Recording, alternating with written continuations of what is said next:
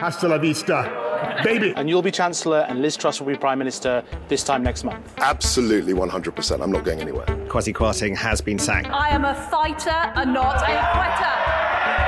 I am resigning. Gavin Williamson is apparently the eighth minister or whip to have resigned in this year alone. Another housing minister. Uh, you must be losing track of who works in your department these days. Last year, the UK had three different prime ministers, four different chancellors, and five different housing ministers. Nicola Sturgeon, Scotland's first minister for close to a decade, recently announced her resignation, and it's not clear who will replace her. British politics now seems to be permanently tumultuous. And with the general election peeking over the horizon, political parties are gearing up to win over the public. We will halve inflation, grow the economy, reduce debt, cut waiting times, and stop the boats. These five missions will form the backbone of the Labour manifesto, the pillars of the next Labour government. Our country needs strong leadership in these extremely difficult times where millions of families are struggling. Uh, and I think the only way to get to that position where we can help people properly is for a general election. So, what are the big ideas influencing UK politics today? How much appetite does the public have for change? And what will be the key battlegrounds at the next general election? Welcome to the New Economics Podcast. We're back with a new series. This week, we're asking where are the UK's political battles being fought? I'm Ayeisha Thomas Smith. Stay with us.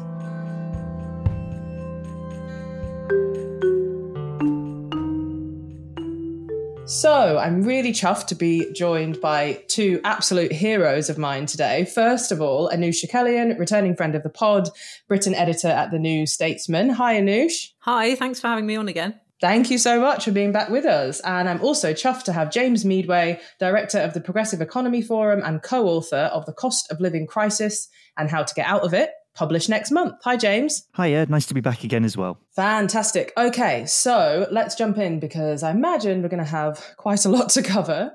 Um, so, when our last episode went out, which was a while ago now, Rishi Sunak had actually only been PM for a fortnight. And on the day of recording, he's been in the job for 120 days. So, starting with you, James, what do you think are the big ideas that have characterized his premiership so far? Well, the biggest idea he's had, and the one he's had most success with, is not being Liz Truss. Uh, and this is to a large extent, this has defined what he's done whilst actually being in power. The, after the sort of mini budget and the, the sort of financial uh, shenanigans around that, and the, the intervention of the Bank of England and the removal of Kwasi Kwarteng, and then Liz Truss as, as prime minister, uh, his sort of presentation of himself as the grown-ups are back in charge, the sensible people are here. This is a return to normality. Is, is basically been the sort of defining theme that he's tried to to run with there. In terms of what he's done on the economy. This is unfortunately more of the same. I mean, I think quite rightly, the TUC and the, the head of the CBI, Tony Danker, have described the way that we've been trapped in Britain in what they've called a doom loop of just going round and round the same sets of mistakes. So, in response to the sudden crisis and chaos around the mini budget from back in September, the response of Jeremy Hunt, backed up by Rishi Sunak as Prime Minister, was to say that, oh, we're going to have to make a return to austerity. There's going to have to be more spending cuts in the future, precisely at the moment where you know, inflation is just mashing up great, great chunks of the public sector on top of 10 years of austerity or close to 10 years of austerity. There's huge strikes taking place on scale, particularly in the public sector, that we haven't seen for you know, 30 years or so in Britain because people have not seen their pay increase in such a long period of time. There's a terrible problem with retention in the NHS and other parts of the public sector because people are being paid so poorly. Uh, and then to sort of fling into all of this, as it's becoming clear to all and sundry, as austerity itself is sort of deeply politically unpopular, especially with some of the people that the Conservatives really want to try and hold on to their votes for next time round. There's this kind of lurch back into saying, oh, we're going to have to spend spending cuts again. So it's been an unimpressive record, even by the sort of dim standards of, of recent conservatives. This is not a government that has a very clear vision. That Rishi Sunak, you know, what was it, two weeks ago? Maybe he did a, a reshuffle that changed some of the designations of some of the departments. It's all very technocratic. It's all the sort of stuff you might do if you weren't lurching from crisis to crisis. People have seen, you know, the, the food shortages, the tomato rationing, lettuce rationing, due to problems in the supply of food that we're now running into, on top of problems in the supply of energy and the spike in prices over last year. This is a, somebody who wanted to run a country that was working properly in a time where he wasn't confronted by crises, and he's kind of going through the motions of some of that. Lots of chat about innovation and things that probably go down very well, maybe in California and Silicon Valley, but not so well uh, when you're dealing with the situation we're faced with in Britain. So he's not, he's just not very impressive, and I think that's probably increasingly the impression that people are, are getting of him.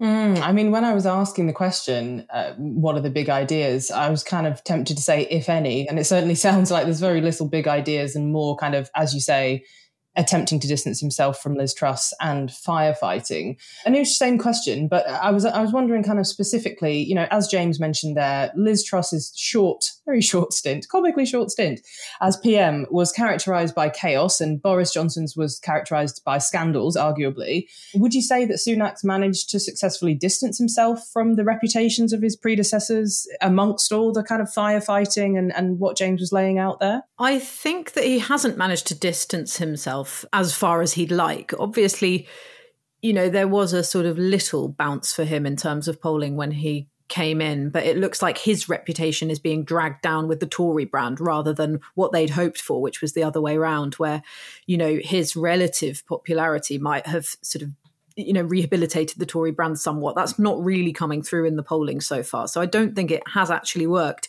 Even though you know your average casual observer would say that they would prefer to have him in charge than Liz Truss. I say that because you know he's tried to distance himself mainly from the Johnson years by promising professionalism, integrity, and accountability. That's what he said when he became prime minister. But you know look what's happened since then.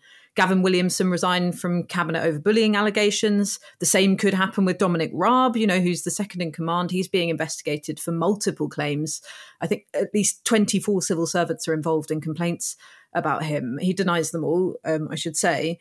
But, you know, that's a running sore. And then Nadhim Zahawi, who was the party chair, minister without portfolio you know this was one of this is one of those roles where it's supposed to be the minister who's out on the airwaves the so-called minister for the today program taking the attack to labor and sort of trying to burnish the the tories reputation. He he was sacked over his tax affairs recently. So all of these things that have happened they feel a little bit like a hangover from the scandals of the johnson days but i don't think that you know they they say more about the previous administration than they do about Rishi Sunak because it was his idea. You know, his cabinet is solely his responsibility. He was the one who appointed them to those positions in the first place. And if he felt he had to appoint them to those positions, knowing some of the baggage, then that, you know, really shows his weakness.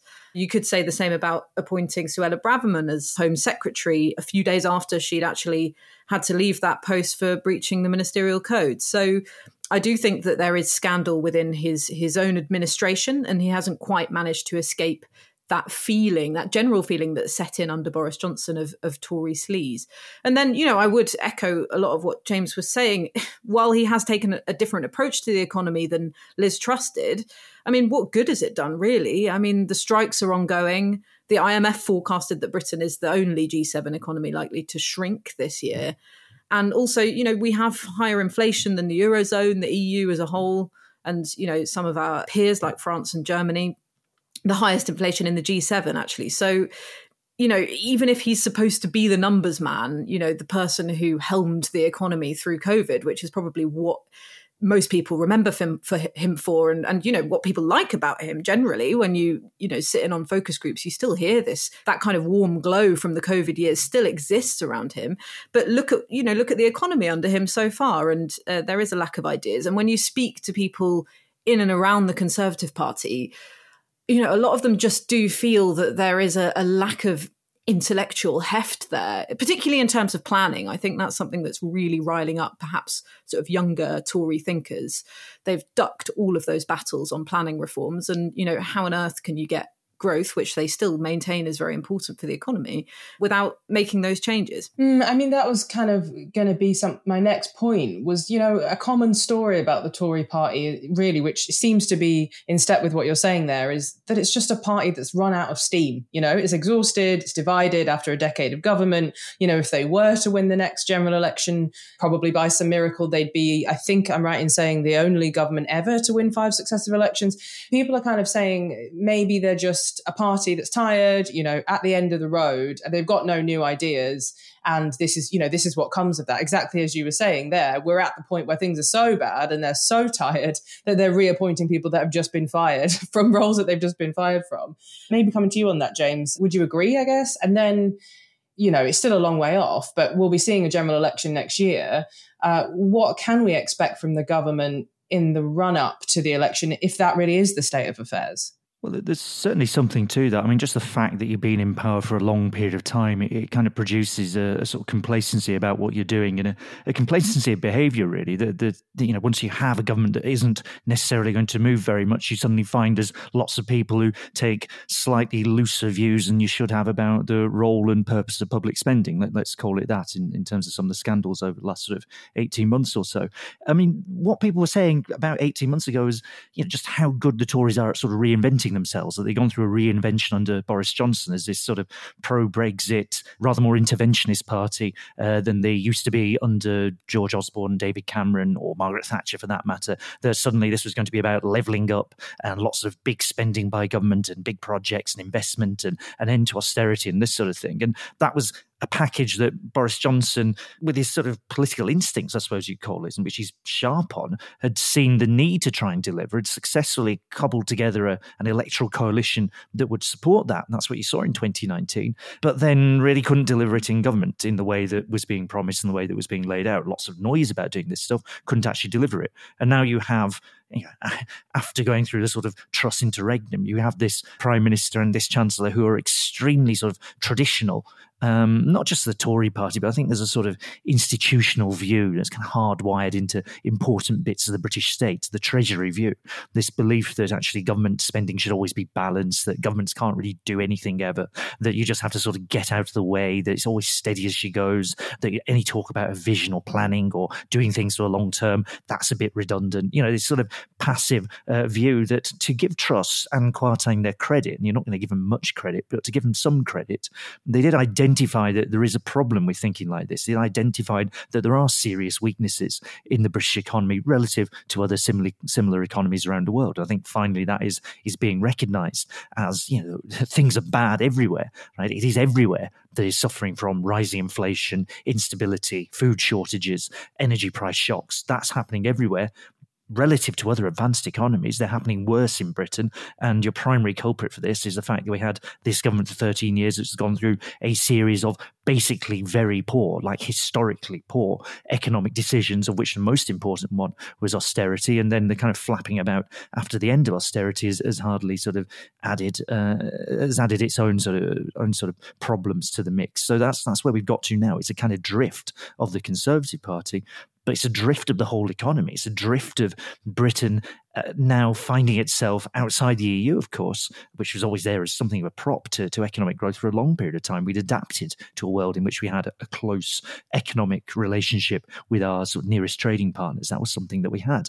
We're now bereft of that in a world that's hit by all these big crises, where you have a government that doesn't know what it's doing, institutions that really have this lean towards failure, because that's what you get with the Treasury view. That's what you get with the Bank of England behaving the way that it does. And so it's not a very happy picture for the Conservative Party because they're there. But really, I think the problem here runs much deeper than just saying, well, it's the Tory party, they're a bit burned out. We're going to have to do something more fundamental to get this country moving in any useful sense in a way that most people would benefit. And the question then becomes, will any of the main parties be able to do that? Now, there is, just on the, the last part of your question and quickly on that, I think there is a version of the world where things are so bad now that some slight improvements, let's say the forecasts from the Bank of England and others, work out as planned over the next year. Inflation comes down. Obviously, that means prices are still rising, but it may not look quite as bad as it does now. By the time you get to 2024, the Bank of England is basically saying we'll be around 2%, which is the target that it has for inflation. So that's kind of back to normality as far as inflation goes.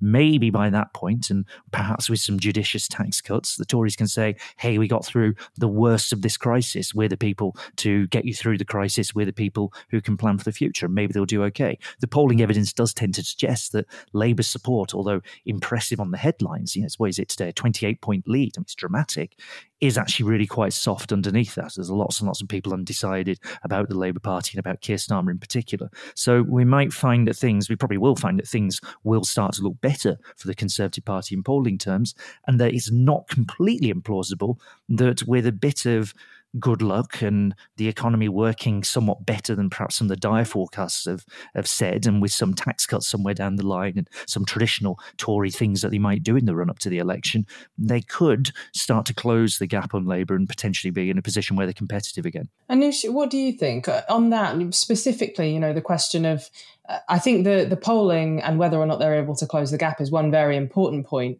And another thing I'm really interested in, kind of beyond that, is will we see some kind of big ideas or a big agenda from Sunak's government that's going to jump out and surprise us all ahead of the next election, or will it be kind of more of the same but with more electioneering, a couple of the culture war strategy things thrown in, some more discrediting of Labour, etc., etc. I think more the latter, and I do agree with James that there is there is a slim opportunity for them there, where you know once inflation starts to fall, and if they do manage to, you know, find a bit of money to introduce those tax cuts that their backbenchers backbenchers are um, pressuring them on um, ahead of the next election, you know, they can tell a story then where they say, look, you know, we've been through a lot. The economy is just starting to tick up again we're putting a little bit more money back into your pockets. Don't let Labour mess it up this time. Um, and I, I have a feeling that that might be the kind of narrative that they go for, because while the public at the moment trusts Labour more on the economy than it does the Conservatives, in big part because of what happened with the mini budget, I do think that that opinion is quite soft. And there is still that quite entrenched view when you go out and about, you know, following door knockers around, or if you listen in on focus groups or, or you speak to to people sort of outside of the Westminster bubble, that view, you know, the view that Labour was irresponsible with the economy last time round is is still quite entrenched. It's changing, and of course, Starmer and Rachel Reeves are doing their damnedest to try and change that. You know, basically understanding that that's what they're doing is behind every single utterance that they make it seems. You know at labor conference it was really interesting. There was sort of usually at labor conference the applause lines are for you know our nhs heroes and all of the classic sort of labor greatest hits. But this time around i think there was an applause line for fiscal discipline.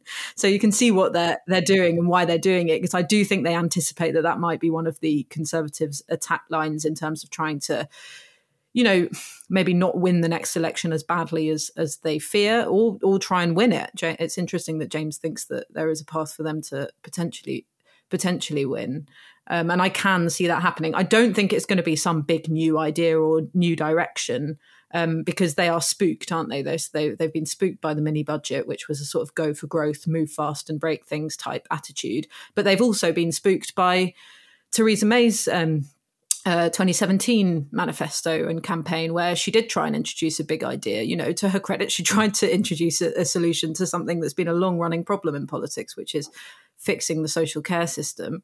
Not that her policy for it necessarily was the right solution, but, you know, she tried to tackle one of these big almost taboo structural issues um, and really got hit for it. So, you know, that kind of memory is still at the front of the minds of a lot of Tory campaigners now. So I, I doubt that they're going to take any risks like that. But I do think that their argument is going to centre on don't let Labour mess this up, but also with the culture wars stuff thrown in. And you saw Rishi Sunak have a little bit of success with that actually, with blocking the gender recognition reform bill. That was quite popular among the public. You know, Scots generally, you know, even a lot of people who had voted SNP felt quite sympathetic towards that. And I think it's interesting because it shows that that was a, that was a little bit of a risk that Sunak took there, but it did kind of work. And and the interesting thing is they did it in a non-culture war way.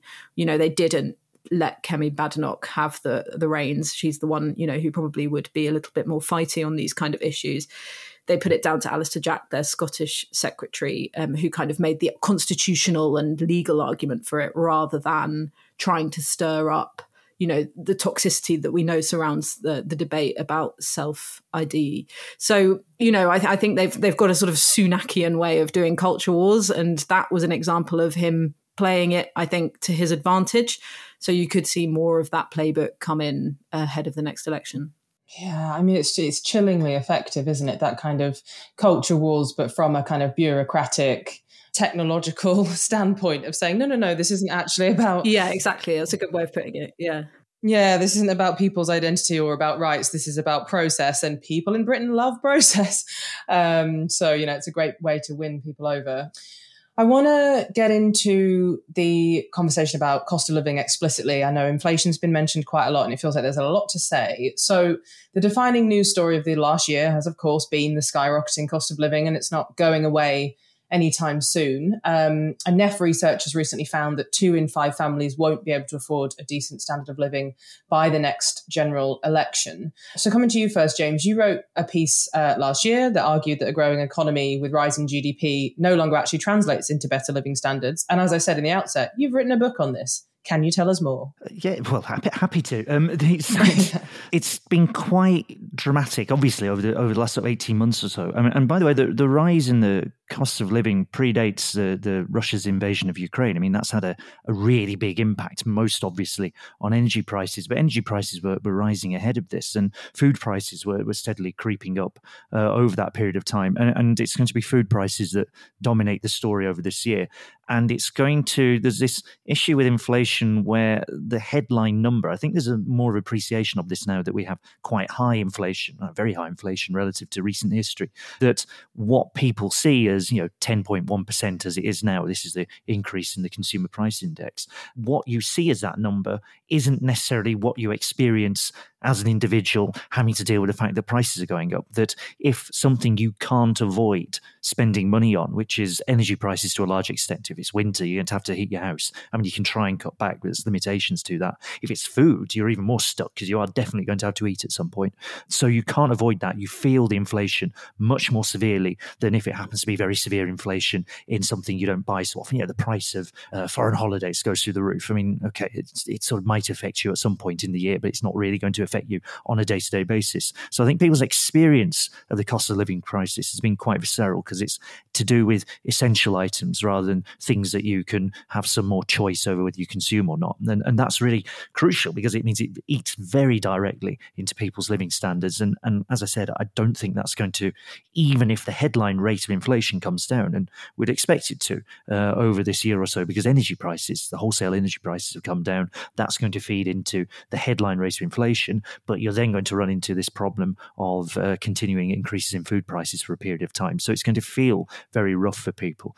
And the problems that we're running into, especially in Britain, but apply somewhat everywhere, is for, for a long period of time, particularly in Britain, we haven't actually had the kind of investment that you'd need in the building blocks, the kind of foundations of the economy, things like your energy system, things like your food system, especially if you're outside the EU, as we now are, that we haven't had the investment going into this. We haven't, for instance, put a great deal of money into getting out of natural gas and other fossil fuels and into things that are now very substantially cheaper, like a significant investment in wind turbines and wind farms and solar panels over the, the last sort of 10 years or so. It has happened. It has happened on a scale that would have been probably underestimated, you know, 10 years ago or so. There has been that kind of private sector initiative, but the bit of translating that into energy prices for domestic users and doing things around energy efficiency and doing stuff for the longer term hasn't happened. So that when you end up in a world where lots of big dramatic shocks happen elsewhere in the world, Russia invades Ukraine. There is extreme weather event that affects events that affect harvests across the world.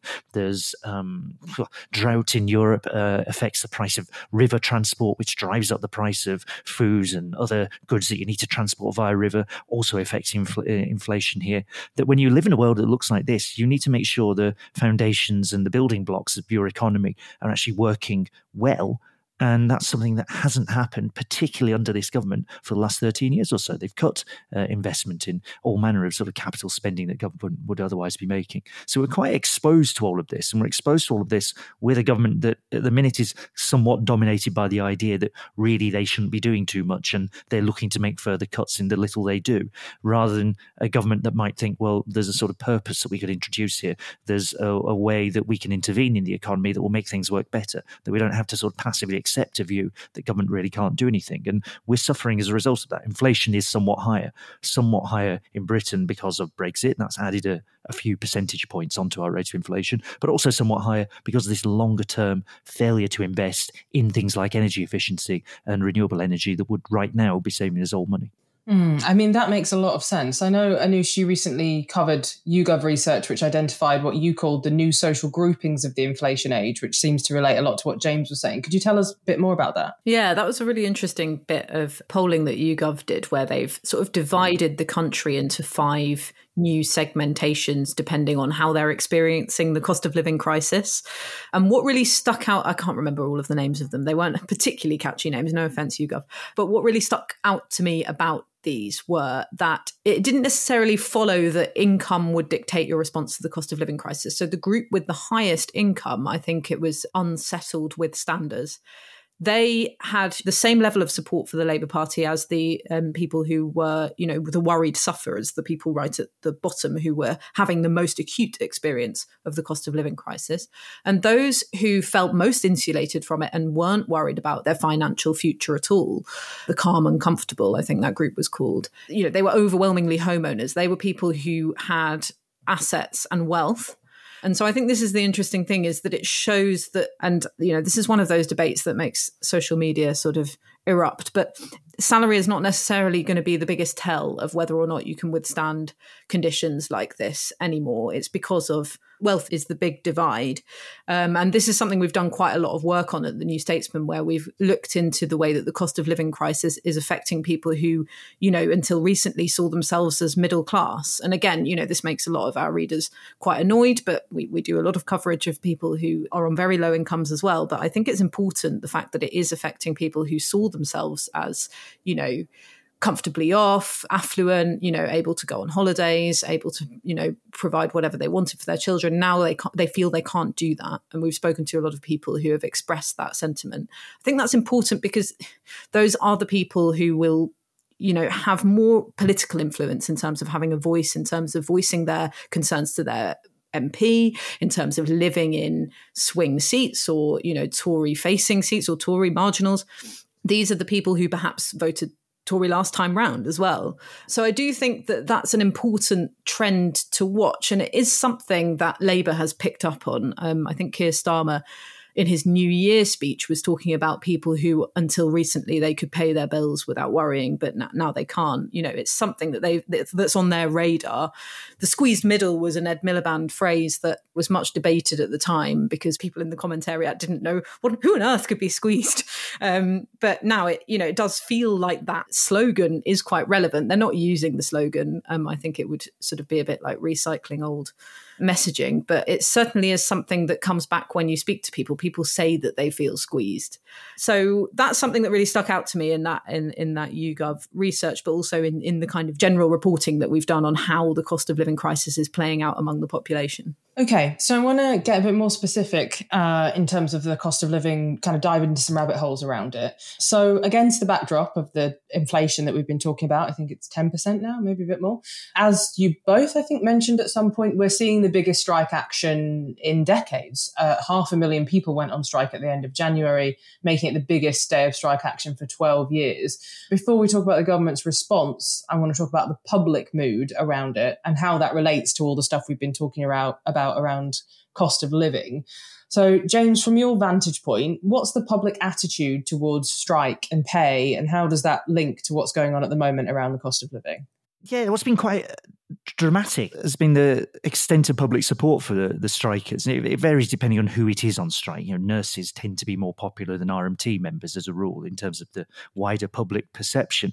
But it's not just that people are sort of broadly supportive of the strikers and what their strikers say they're striking for. It's also that on at least some polling, support has actually increased as the strikes have, have wound on. That you know, when people have got a, a space to say why they're discontented enough to go on strike, and you do have to be pretty discontented to do this this has actually reinforced the idea in the public that this is actually not a bad thing to be doing. And that, you know, if you ask them also again on the polling, you know, who they blame for the strikes, they'll tend to point the finger more or less in the direction of the government rather than the union barons or whatever particular story the government would prefer. And that's incredibly bad for the government in terms of it having a strategy at all to deal with this. It depended to a very substantial degree on public support draining away for the strikes and then by some sort of process, not entirely clear how, this would then turn into the strikes ending and uh, the government winning. Based, it seems, on, on something of a sort of fantasy version of what Margaret Thatcher did back in the 80s. You know, Margaret Thatcher, in the sort of Tory imagination, lots of people's imagination, took on the unions, defeated them, mighty epic battles, all that sort of stuff. And that's really what Thatcher did. I mean, one of the first things Thatcher did on arriving in office in 1979 was to give a 25% pay increase to the public sector. Um, she didn't want a second winter of discontent. These were the big strikes, mostly in the public sector, over 1978 into 79. She won the election shortly afterwards on the basis of not having those strikes happening. So she paid people. Inflation was what 12% or, or more at the time, but that's a very substantial pay increase, quite deliberately to avoid the strikes. And then you go off and immediately, if you're Margaret Thatcher, go and have a huge industrial dispute with steelworkers in the nationalised industry at the time, which you do actually win. This government's done something different. Rather than kind of paying people off or trying to work out, you know, which disputes you want to have at which points in time, it's been taking everyone on all at once and then waiting for the public to get fed up and then the strikes kind of magically end. But, you know, how's that? It's not really clear how that would happen. It's not really clear if you write a law saying you must carry on working and you've got people who are driving a train and you don't have many train drivers, you can write whatever law you want. They still have the power to decide whether the train is driven or not. It's not something you can alter. So they've misjudged a whole load of things on this, a whole series of what they should be doing to deal with uh, strikes on this scale and to deal with sort of this incipient public anger, I think, the, on the scale that we're seeing, and that support for the strikes that we're seeing. They've kind of misjudged every part of that, probably through a combination of, of just lack of experience. You know, Thatcher arrived in office hard bitten, like the people around her, after decades of uh, industrial struggle. I mean, people talk about the winter of discontent and try and make comparisons um, between now and then. The winter of discontent sees many millions of strike days lost. Today, you're barely scraping into perhaps we'll get to a million or so for this year. And that itself will be the largest number of strike days lost in any single year since 1989, like 30 years ago. Um, it's just not something that happens in Britain anymore. So the Tories and the government and probably the people around the government and advising them just don't have that experience now to deal with this, which is has the potential, I think, from their point of view, and the risk from their point of view, that they're probably they probably are going to have to make some sort of concession. They are going to have to give some group of strikers some fairly generous settlement. Their great fear, and this is something that we haven't seen happen so much with these rounds of strikes, their great fear as the Treasury let it to be known uh, to the Financial Times last week, was that if they offer anything over 5%, it will act as a signal to people in the private sector, not the public sector, the private sector, that they ought to be demanding more money as well. And thus we'll end up with a raft of huge pay demands and inflation going through the roof and all the other terrible things that's supposed to happen if you pay people more when prices are going up. That's the government's fear in this. There's a sort of learning process, and that's what they want to avoid. I think it's actually quite a serious risk that this will happen and that the number of disputes you're seeing in the private sector, which has also been picking up, although in many cases it's been pay claims that people put in, lorry drivers have been really outstanding on this, pay claims that people put in for double digit pay increases that companies will just concede immediately to avoid a strike. You might start to see more of that happening in this big shift from the where we see strikes taking place from the public sector into the private sector, precisely through that kind of power of a good example, which the government is so desperate to avoid. And I should say, of course, there's, there's no real question that they can pay and can afford to pay uh, the people who are now going on strike. They can afford to meet the nurses' pay demand. They can afford to give everyone an inflation busting pay increase in the public sector. The money is, in fact, there. It's there because, frankly, government borrowing costs had fallen uh, since Liz Truss uh, was removed as Prime Minister. They've got, against their own fiscal rules, a lot more room to spend than they used to have. So they could actually meet all these demands, but they won't do it because the politics, as far as they're concerned, is that if you do this, it sets an example. You end up with more strikes happening everywhere, and we can't allow that to happen. It's so interesting. I mean, I think, first of all, obviously, it seems very in keeping with the current government's approach to governance, which is kind of nobody move, nobody do anything. Let's just pretend it's not happening. Um, and hopefully nobody will shout at us, which is fascinating. And then, you know, the, the, point that you made about them being scared that people in the private sector would then, you know, go on to demand their own pay rises. I just can't really, I mean, of course, not everybody in the private sector, many people in the private sector are on low wages or, or you know, in the gig economy. But on the whole, people in the private sector, it's, it seems to me, are better compensated for the work that they do because of the deliberate kind of suppression of public sector wages over the past few decades. I just can't really imagine anyone, you know, so and so working for Twitter or Google being like, wait a minute, my nurse is getting two grand more a year. I demand more too. It's just absurd. Anoosh, I want to ask you about strikes, particularly about the Labour Party and how they're currently responding. I feel like there's been some controversy. yeah, Labour Labour's response to the strikes is is quite confusing, I think, for the sort of if you were just an onlooker, you probably would be quite confused because what they say is they sort of say that nurses' pay is poor, or you know, it should be higher, but they don't give a they don't give a figure. So that's sort of the gotcha question of the moment: is well, how much would you pay them if you know if you don't think that the current pay settlement is generous enough?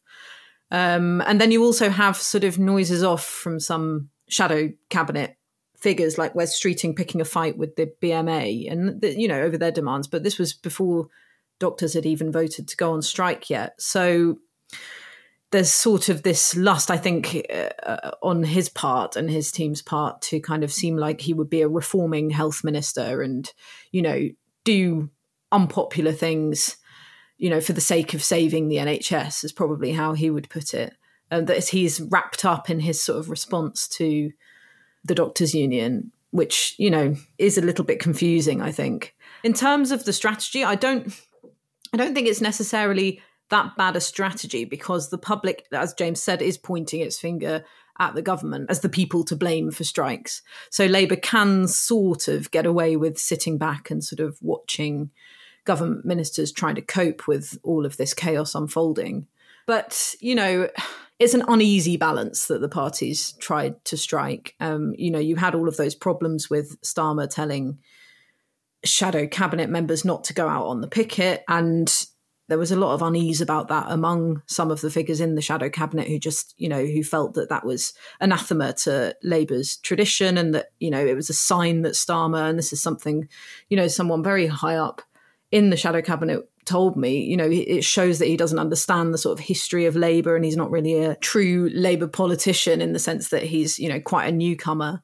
Then again, he's made he's made a bit of a virtue of that. You know, I'm the newcomer coming into Westminster and seeing that it doesn't work properly, and you know, let's let's restructure it and uh, you know, apparently that is quite sincere. I've heard uh, so someone in his circle described him as a sort of boy scout when it comes to cleaning up standards in politics, and you know, some of that earnestness and you know, general sort of quite dull work um, seems to be spreading into his view of how the country should be structured and sort of how best to devolve power from Whitehall.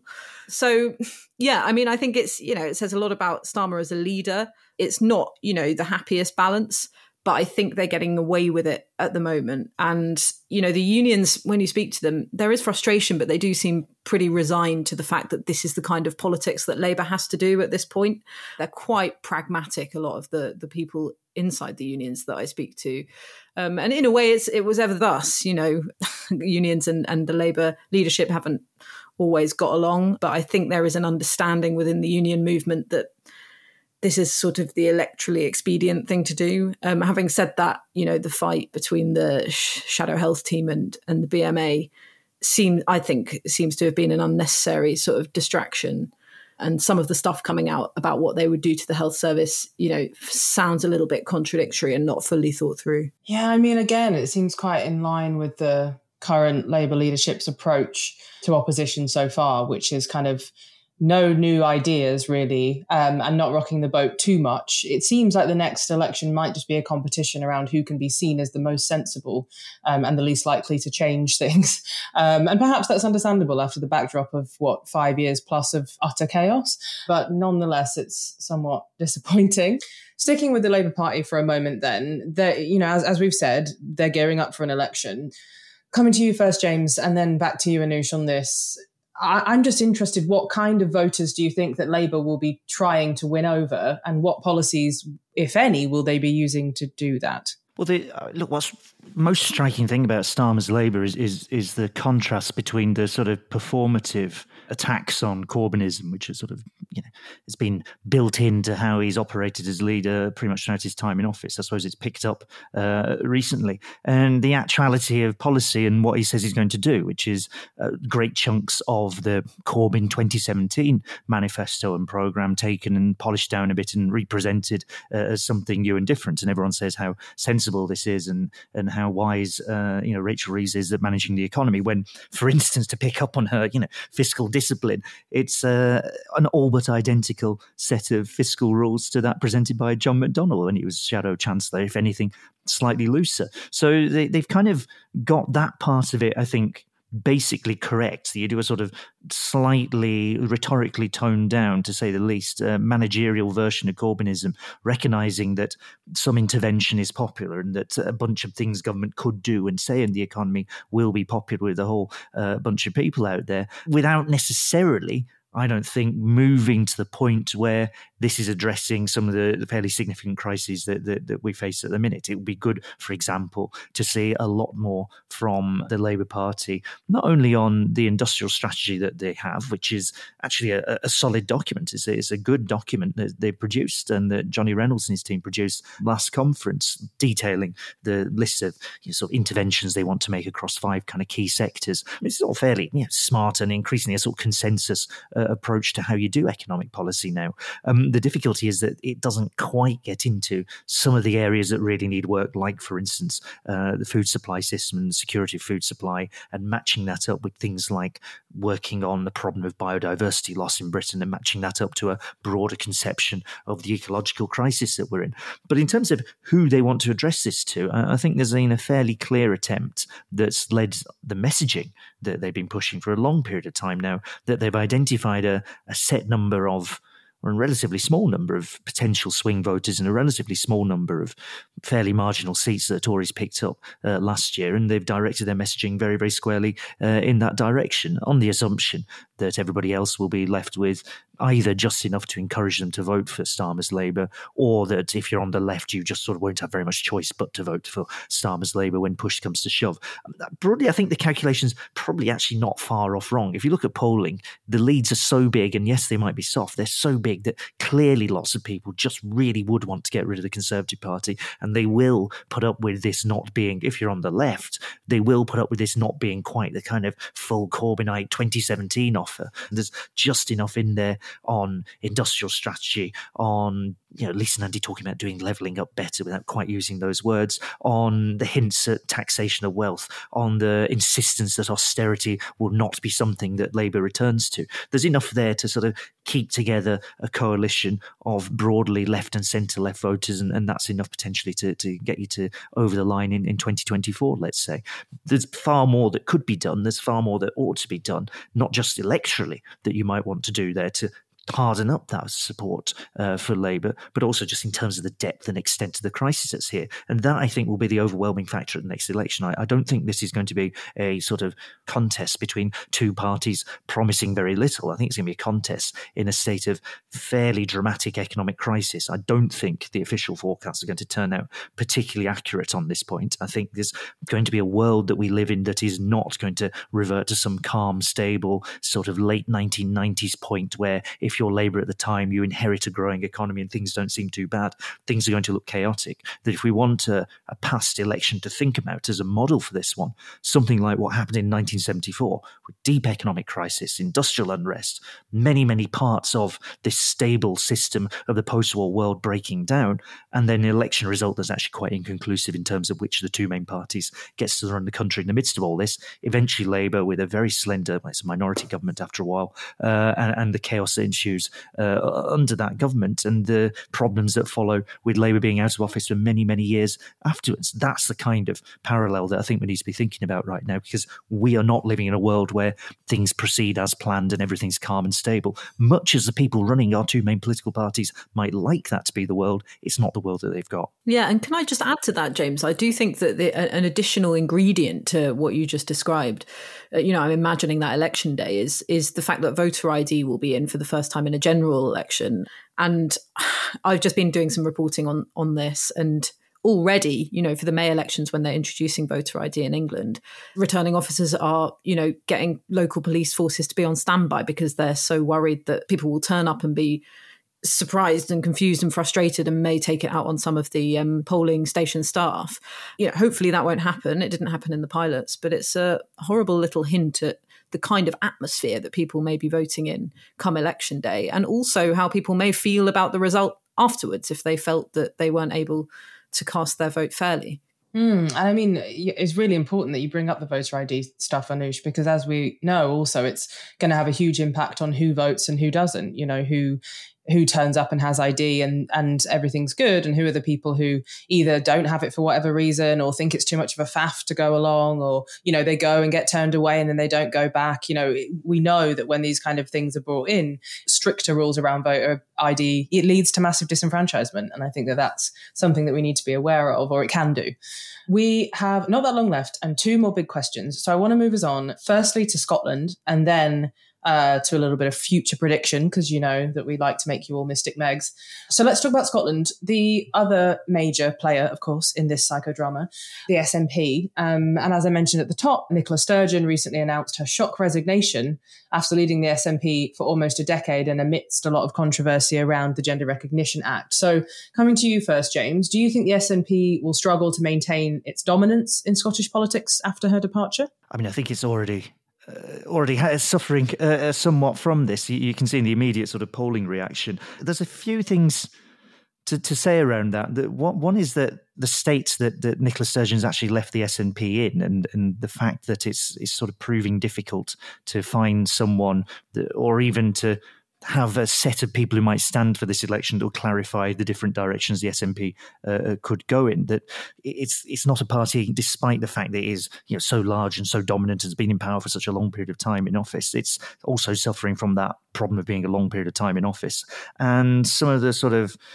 the trick that the SNP government has, has managed to be able to perform for a long period of time, which is basically go, you know, if there's anything good happening, it's us doing it. If it's anything bad, it's it's bad old Westminster doing it. They, have managed that for a long period of time. I think the space for them to do that is really closing off, accelerated by the prospect, of course, because if you then have your in the distance some argument for independence, which is, you know, the, there's a permanent Tory majority in England. We'll always get Tory governments we don't, don't vote for. That's that. Well, if Labour's on 50% of the polls, that argument also starts to look a bit shakier. The point of the SNP, in a really fundamental sense, might start to look a bit more uh, open there. I mean, what was so striking, I suppose, about Nicola Sturgeon and how she's responded to this worsening political situation with the SNP in Scotland was that she was someone who, who was was a gradualist on independence to the point of to the point of disappearance, to the point of like you know, yes, this is something you might want to happen in the future. That future date, that glorious date when Scotland becomes independent, will always be a long way in the future. It's not something to worry about now. And her attempts to sort of respond to the political problems the SNP had by accelerating the date of this through a series of different proposals around, oh, we'll have a kind of implicit referendum at the next general election that she was trying to get past the party. There was that sort of attempts to accelerate the pace was really quite not so much out of character, but out of line with her her political approach to all of these questions for a long period of time. That this was, you know, this was a sort of technocratic administration that talked up its competence. Again, there are problems with doing that if it starts to look like there's lots of things not going well, and your excuse for things not going well starts to look a bit sort of shop worn. But nonetheless, that's how she presented herself. That's the way the administration in Scotland attempted to present itself. And this sudden acceleration to deal with the political crisis to sort of say, actually, we really do want independence, I, I don't think did her any favours. And, and you can read some of the reaction from this interesting blog I picked up on by Jonathan Shafi, who is one of the leading lights of the radical independence campaign, as was back in 2014. So he's a pro independence, but not, he's SNP critical. He's a critic of the SNP. And talking about you know, the, the state of the independence movement in general, that the SNP would be leadership of this movement, which in fact hasn't been the leadership of this movement because it's not something the SNP leadership had particularly wanted to talk about, except in the sort of most abstract possible sense, one day independence perhaps, until very recently the leadership of that movement or its non leadership has left the sort of demands for Scottish independence in, in, a bad state and the movement in general a bit directionless and a bit wandering around. So you put all this together, it's it's the worst point the SNP has, itself has been in for a long period of time. And the fact that you now look like this is going to be quite a messy potential leadership contest that's going to take place is indicative of that.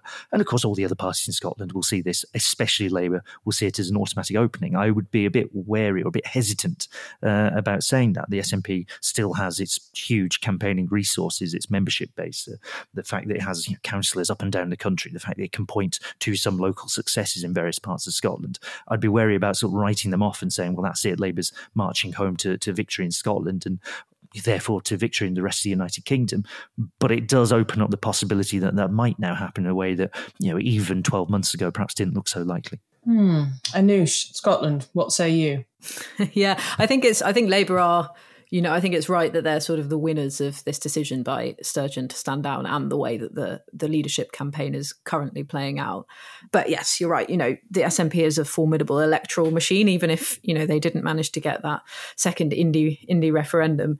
And you know, nearly half the country wants independence. I mean, that's pretty solid in the polling. It takes dips and twists and turns, you know, according to the political weather, but that's there. I was speaking to a very senior pollster recently, um, you know, who's involved in exit polls.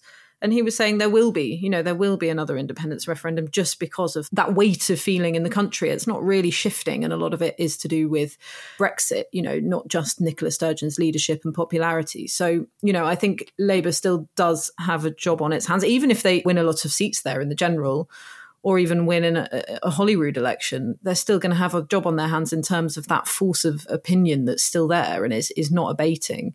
And I think you know, in terms of the SNP, it's interesting to see how this leadership election, because we haven't had a leadership election. Don't forget that Sturgeon, you know, took over from Alex Salmond after that independence referendum without a leadership election. So we haven't had one of these to compare it to for a very, very long time. And it's interesting because it's exposing the divisions, the ideological divisions within the party. You have someone like Hamza Yousaf, who's, you know, probably more of the continuity candidate, has, you know, the similar sort of views on social justice and, and sort of progressive lefty-ish politics as, as Sturgeon does up against, you know, someone who made a, a, her name for herself as a politician by, you know, resigning over the gender reforms, Ash Regan, and then Kate Forbes as well, whose views that, you know, we've seen coming out in various excruciating interviews, you know, that are informed by her faith about, you know, uh, gay marriage and, you know, having children without being married and all of these sort of uh, quite socially conservative views. And it's said that she's quite economically conservative as well in her outlook.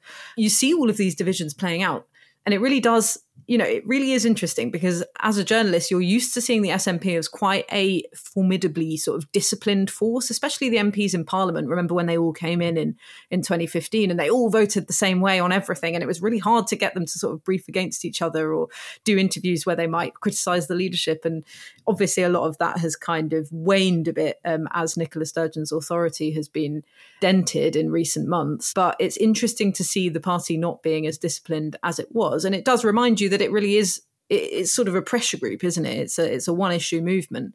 Reminds you of the times of UKIP where there were huge debates within UKIP over whether or not they should be pro privatizing the NHS or not, because they all had these completely disparate views. But their one thing that sort of bound them together was wanting to leave the EU. And that led to, you know, them sort of having one voice on that. And I do think that the SNP leadership contest is probably going to be a sort of independence off, if you like, because Forbes will want to stop talking about her her views on, you know, these social issues that keep coming up. And so perhaps the way to pitch to the membership, which is very pro independence, you know, that's why people have joined the party, is for her to, you know, really talk up her zest, her zeal for a, a, second independence referendum and sort of her path to getting there. So they'll be sort of flexing their independence muscles in a way that, you know, as James described Sturgeon, you know, she was in a way that she didn't really. I mean, she talked about it a lot rhetorically, but she she was more of a gradualist, and that was frustrating for many in the party as well. Thanks, both. I mean, that certainly uh, makes a lot of sense to me that the uh, independence conversation would be the dominant one. I'm really interested to hear more and think more about what it will mean for the general election. You know, obviously, we've, we've spoken about it a lot, and I want to kind of wrap up by asking both of you, as I said, to do a little bit of future forecasting. And what I'm really interested in is what do you think the issues are that will dominate the election debate. I know we've talked about what Labour strategy might be and what the Conservatives might do, but what do you think the, the, I guess if you had to pick, you know, two or three issues that you think will dominate the debate, what would they be? Let's start with you, James. Oh God, uh, I'm going to go with. So these things are always uh, hostages to fortune, but um, I'm going to go with uh, the cost of living crisis in some form. Uh, still, as something we'll, we'll be having to talk about. Different to what we've seen the last year. It won't be the surging energy costs. It'll be things around food, potentially rent, and sort of broader issue of uh, inflation in general relative to people's pay increases. That's one side of it. The other thing I think that we're going to see increasingly emerge as, as an electoral issue rather than a sort of campaigning issue or thing people are aware of is the wider climate crisis. The fact that this is imposing costs on us, that this is uh, an increasingly unstable sort of weather situation we find ourselves in. It's unavoidable for people. It is more floods. It is more extreme heat in the summer. It's more uh, chaos and disruption to supply chains the world over that starts to turn into higher prices for us. So I think that's actually going to become uh, something of an electoral issue by the next year as well. Thank you, James. Uh, Anoosh. I think the NHS will be a big electoral issue. I know that one of Sunak's priorities is to try to bring waiting lists down, but you know that's something that he can say he's done without it feeling that way um, for the millions of people who are waiting for procedures. And obviously, if you've had your treatment delayed, then your uh, issue, your condition gets worse. And I think you know, it's likely that people will be in a worse situation in terms of their health and in terms of knowing, you know, a lot more people who have gone through this um, by the next election. So I think that's going to be a big one. And second, I think childcare will be a bigger electoral issue than we've seen it be before, mainly because of inflation, because of the cost of living. So, you know, the cost of childcare is really eating into people's wages but it's also extremely expensive as well, one of the most expensive in the world. And it affects all generations. So, you know, parents and also grandparents, who are often the people who are sort of brought in to try and uh, help out where parents can't afford childcare for their kids. So I think, yeah, watch out for childcare and and health.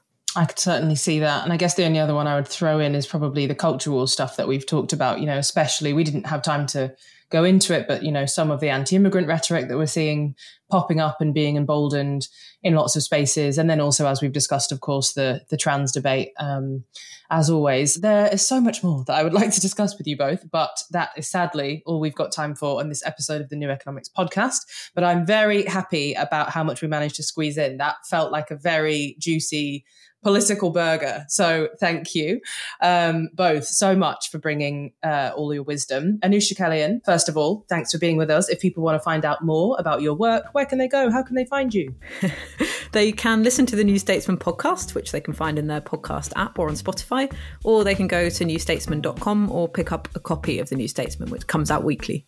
Thank you. I have to say, Anoosh, I often hear your voice echoing around my house because it's my partner's favourite podcast. And when he found out I was interviewing, he was like, "Tell her I said hi." No, don't. She doesn't know me, uh, which is very sweet. Um, well, sorry yes, you get me in I, surround sound today. yeah, it's everywhere. Um, and James Meadway, same question. How can people uh, find out more about your fantastic work and hear more James Meadway? Uh, okay, if you if you really want to do that, I also have a podcast because you know, this is just what this is what people do. At a certain age do, yeah. so it's uh, so it's called Macrodose, uh, out every week, fifteen minutes on the economy, uh, occasional. Actually, fairly regular, uh, longer interviews with interesting economics-related people as well. And that's Macrodose, which you can get from wherever you get your podcasts from. And if you want to follow him on Twitter, it's um, at Meadwaj, M-E-A-D-W-A-J. Oh, lovely. I'm sure that will soon be echoing around my home as well, James, now that I know about it. Uh, fantastic. Thanks so much, both. That is it for today's New Economics podcast. I think you'll agree that the first episode back has been a stonker, and we'll be back soon with more. If you've enjoyed the episode, please tell someone about it. We are at NEF on Twitter, where you can drop us a line, comments, questions, all those nice things. The New Economics podcast is brought to you by the New Economics Foundation, produced by Becky Malone, and researched by Margaret Welsh. I'm still Ayeisha Thomas Smith. Stay safe.